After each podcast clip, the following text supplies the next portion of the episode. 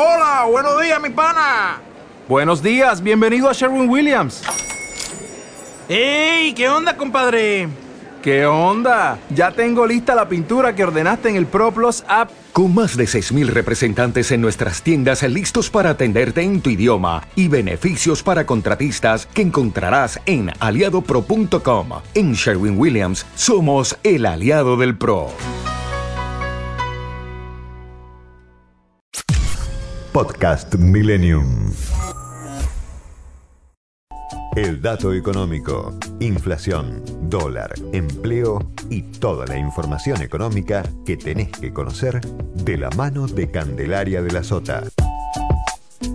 Empezó el paro del campo nomás, Candelaria. ¿Cómo va? Buen día. Buen día, Edo. Empezó el paro del campo, va a ser hasta el viernes 28. Seguramente se va a notar, por supuesto, se va a notar, pero también va a coincidir con este cierre un poco más férreo que planea anunciar el gobierno nacional, para el cual van a haber muchas reuniones entre nación, provincia y ciudad, y seguramente vamos a tener un anuncio al final del día o a más tardar mañana en la mañana, con lo cual desde el sábado todo va a estar muy cerrado y seguramente ahí se va a diluir un poco el paro del campo, pero recordemos que el paro del campo tiene que ver con una protesta puntual que el campo quiere iniciar para señalarle al gobierno que está equivocado en cerrar las exportaciones de carnes. Eh, que no solamente dicen los precios no van a bajar, sino que además, un poco lo que hemos comentado ya, se pierde el mercado, que costó mucho conseguir y que además a la larga ellos aseguran no beneficiará a nosotros los consumidores que consumimos aquí en el mercado interno carne. Eh, o que buscamos consumirla en la medida de nuestras posibilidades, porque la verdad es que los precios están por las nubes. Pero lo que explican desde distintas eh, asociaciones y de distintas entidades vinculadas a estudiar cómo se compone el precio de la carne, es que hay un fuerte componente impositivo y Mm. que es muy poco el margen que depende exactamente de las carnicerías o de eh, quienes comercializan dentro de la cadena de la carne.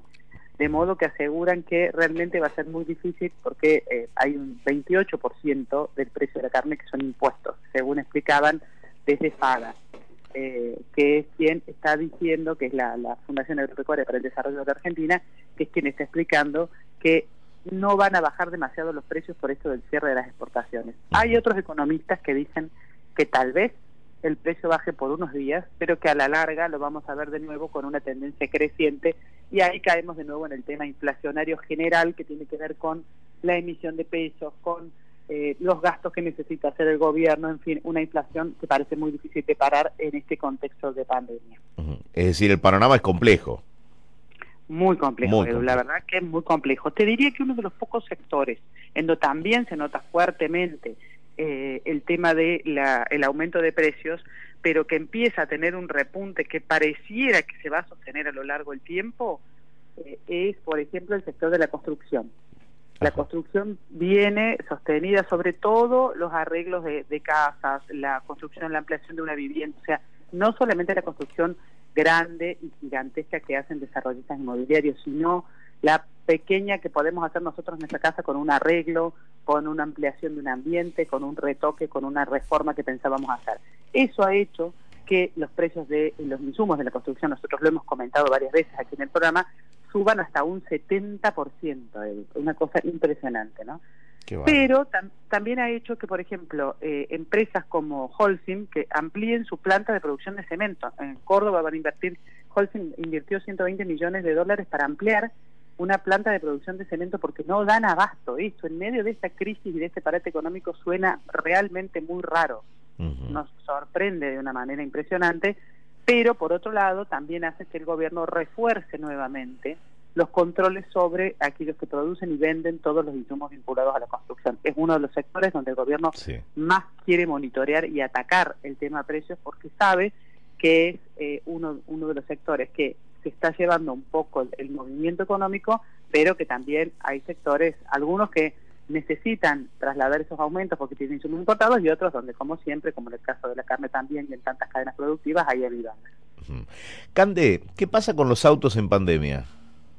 Bueno, ese es otro tema que también explotó hace algunos meses. ¿Te acordás cuando el dólar tocó en octubre los 200 pesos y empezamos a hablar de que convenía comprar algunos autos porque en dólares, si tenías dólares guardados, eh, convenía, te costaba muy barato algún auto que su valor dólar, eh, por ejemplo, si era eh, 10 mil dólares, de repente eso convertido a pesos eh, te rendía muchísimo, entonces te permitía comprar autos que antes no te podías comprar. Bueno, Sí. hubo un furor de demanda de autos hasta fin de año que hizo que bajara bastante el stock. Y los precios estuvieron subiendo, porque la verdad es que muchos de las concesionarias tuvieron que traer autos nuevos, en el caso de que sean importados, aunque sean de la región del Mercosur y demás, traer unidades, porque se les fueron agotando y repusieron a precios nuevos. Pero es tan impresionante, Edu, porque han aumentado de una manera sideral los precios. Ayer comentábamos cuánto aumentó la nafta ¿no? en lo que va del año y comparábamos con la inflación, que la nafta está arriba, los aumentos, diferentes aumentos de naftas que hemos tenido, Sí. han llegado a más del 25% y la inflación acumulada de los primeros cuatro meses del año es apenas del 17 y pico. Digo, apenas no porque sea poca, sino porque comparada con los autos es, es mucho menos. Pero fíjate que los autos aumentaron en lo que va del año, en estos cuatro meses, mientras la inflación fue del 17,6, el precio promedio de los autos aumentó 66%. Mm. 66%. Es, una, es un aumento impresionante porque algunos también se avivaron, se abusaron. Es cierto que tuvieron que traer autos importados quienes Sí. comercializan unidades importadas y que hay una discusión respecto de cuál es el dólar que se usa. Por ejemplo, si vos vas a comprar un auto importado, hay marcas hoy que te lo venden a un precio de dólar que está a mitad de camino entre el oficial y el turista otras que te lo venden directamente a dólar turista, es decir, el dólar más el 30% más el 35%, es decir, a 150 pesos cada dólar. Pero hay otros que te lo venden a precio oficial, que está en 99 pesos. Ahora, Cande, con aumento y todo, la demanda sigue en alza. La demanda sigue en alza porque por algún motivo mucha gente había postergado este consumo. Obviamente durante el 2020, porque estuvo todo paralizado y nadie, incluso el que el que tenía auto ni siquiera lo utilizaba y aquel que se quedó en su casa sin salir a trabajar tampoco lo necesitaba. De manera que se nota mucho que ese consumo retrasado se activó en lo que fue el comienzo del 2021, sobre todo en estos primeros meses, porque claramente, como vos decís, si no hubiera demanda no podrían subir los precios de esta manera. Claro, claro. Bueno, así está el mercado entonces y así vamos atravesando este tiempo de pandemia. Mañana esperemos tener ya un poquito más de claridad con respecto a las restricciones. Eh, ¿Tenés algún dato de cuándo puede llegar a hablar el presidente Alberto Fernández con Se los dice que el anuncios? presidente podría hablar o esta tarde a última hora o mañana antes del mediodía. Lo que todavía no está claro, Edu, es si lo va a hacer de nuevo como él quería, como al principio de la pandemia del año pasado, escoltado por Axel Kicillof y Horacio Rodríguez Larreta, o va a ser un mensaje en soledad. Empiezan las reuniones con ciudad y provincia y con Nación, por supuesto, a la cabeza, hoy a las 12 del mediodía. Y hay también un impacto económico muy serio que nosotros vamos a tener en cuenta y que nosotros vamos a analizar detalladamente mañana, porque eh, este cierre que está proponiendo la Ciudad de Buenos Aires, que implica que los fines de semana nos quedemos todos guardados, los que viven en la Ciudad de Buenos Aires, digo, ¿no? Eh, todos guardados sin la posibilidad de salir a comer afuera, donde solo funciona el take-out y el delivery y no funcione ningún otro comercio, excepto Ujú. supermercados, farmacias y aquello que fue esencial, una especie de fase 1 solo para los fines de semana, realmente tendría un impacto en muchísimos sectores del comercio, especialmente en el sector gastronómico que ya se viene muy golpeado. Así que mañana vamos a tratar de tener un análisis más detallado del impacto económico, además de todos los otros impactos no emocionales, laborales y demás que tiene cualquier medida de restricción, pero sí se está hablando de esta suerte de eh, vuelta a fase 1, aunque sea parcial, hasta eh, el 11 de Bien. junio. Cande, nos encontramos mañana en el aire, ¿te parece? Hasta, hasta mañana, Edu, por supuesto. Un gusto. Chao. Podcast Millennium.